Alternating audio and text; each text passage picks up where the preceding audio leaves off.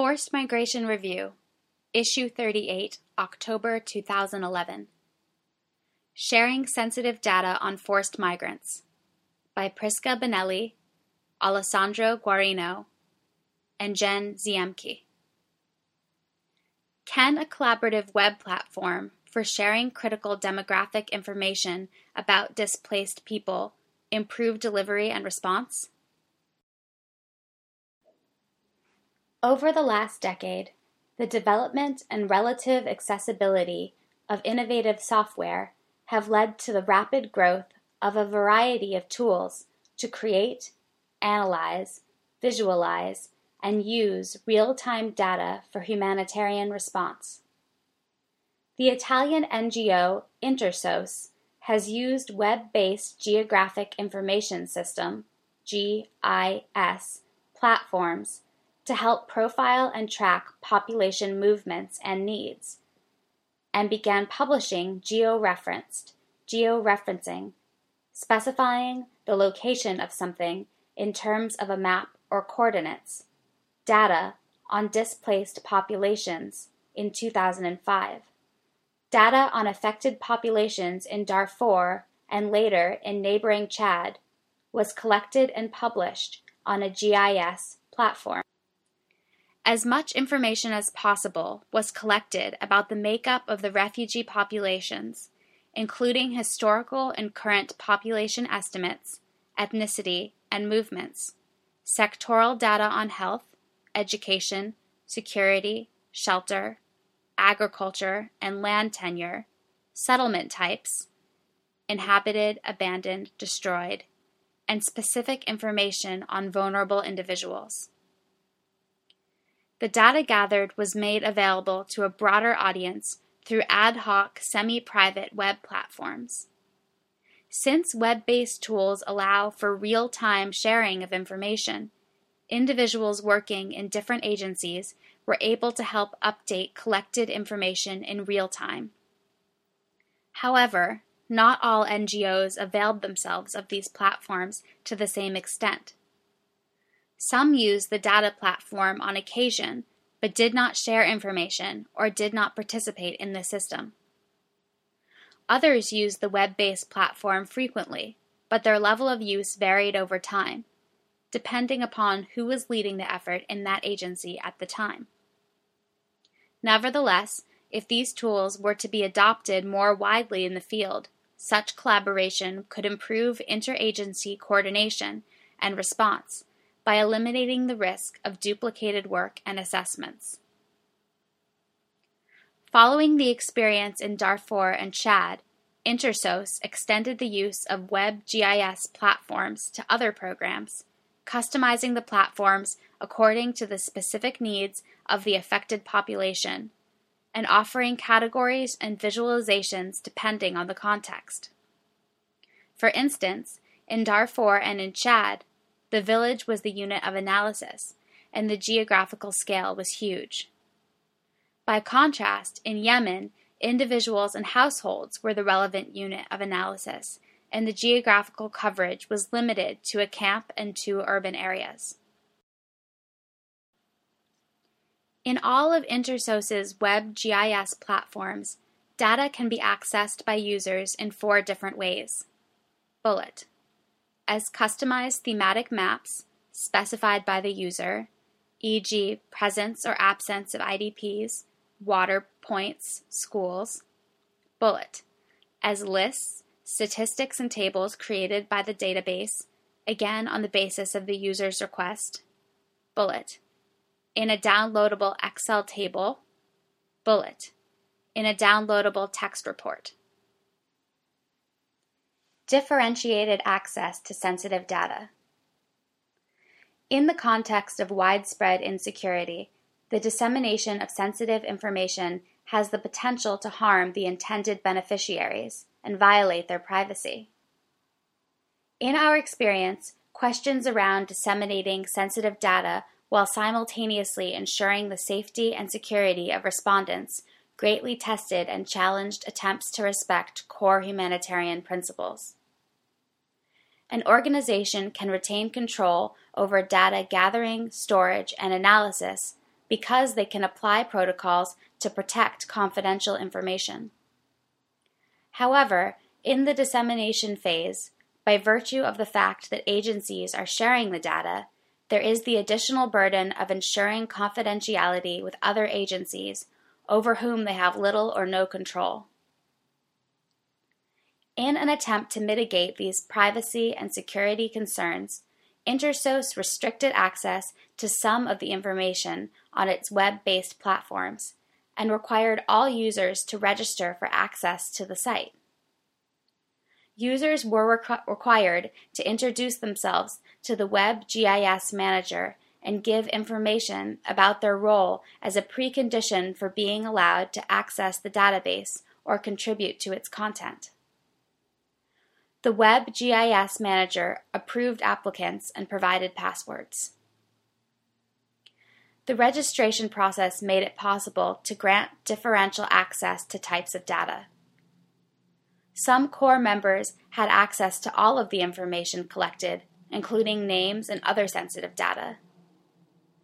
Intersos staff holding critical managerial positions, some UNHCR personnel, and selected managers of other critical organizations were granted access at this level. A second tier of access excluded personal information but still involved a great deal of detail, especially in relation to unmet needs and economic information.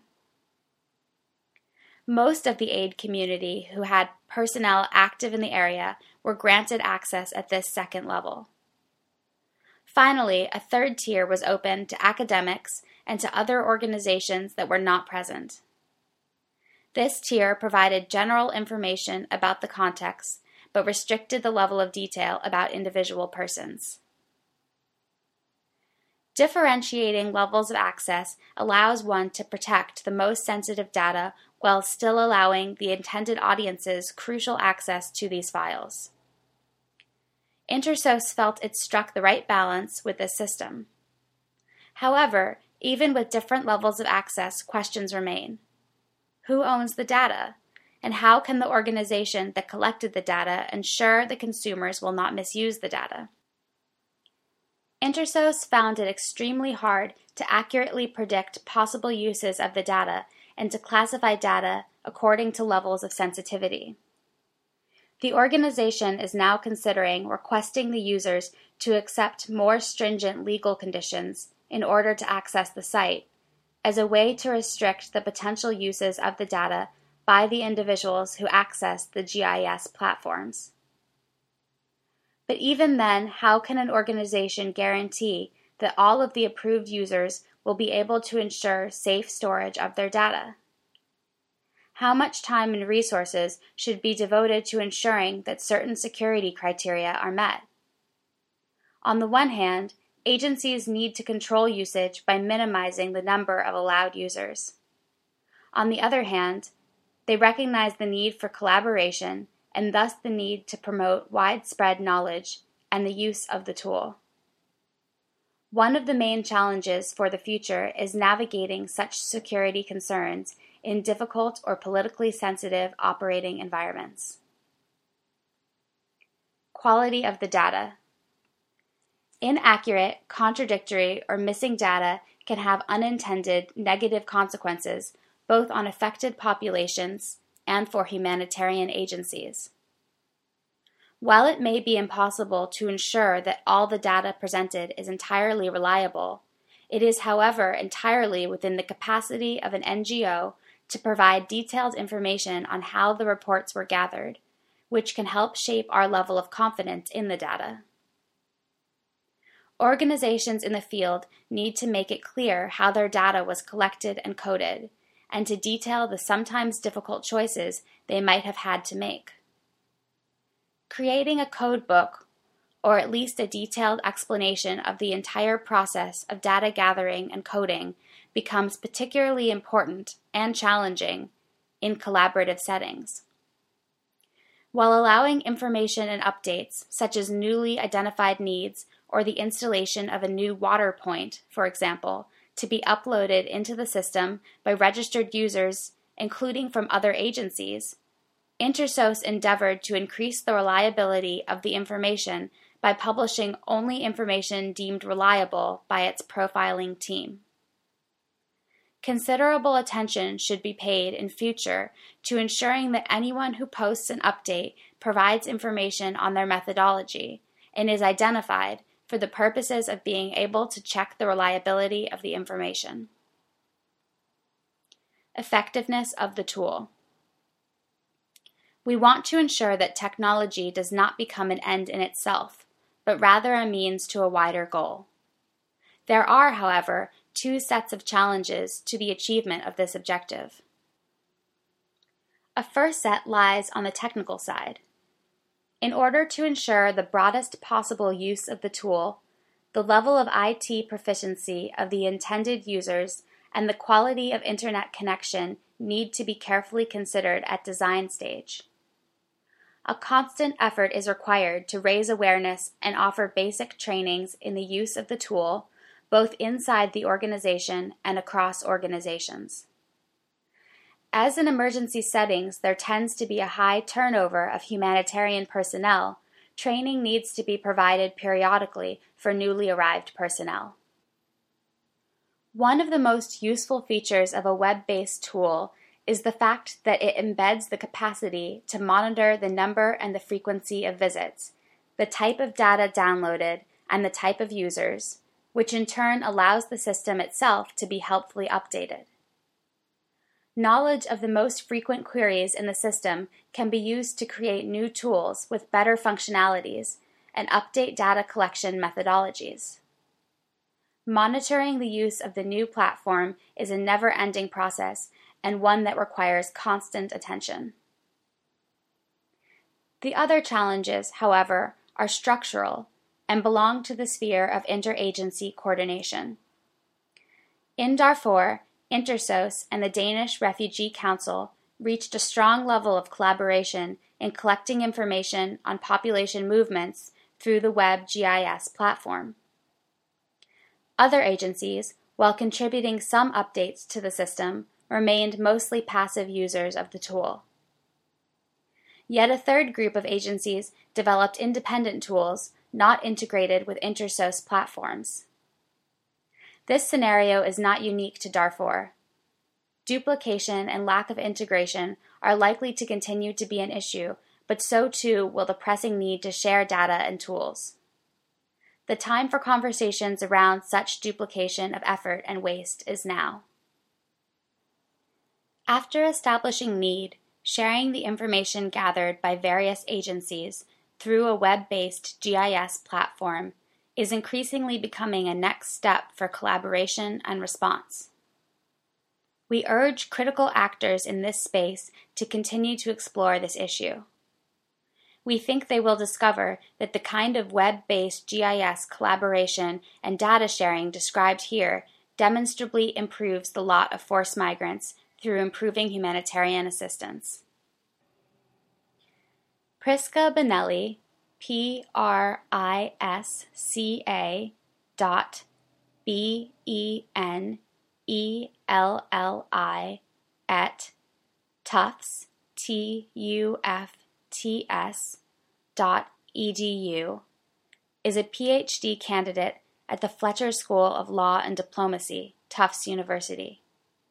She worked as program manager for Intersos in Darfur in 2008 to 2009.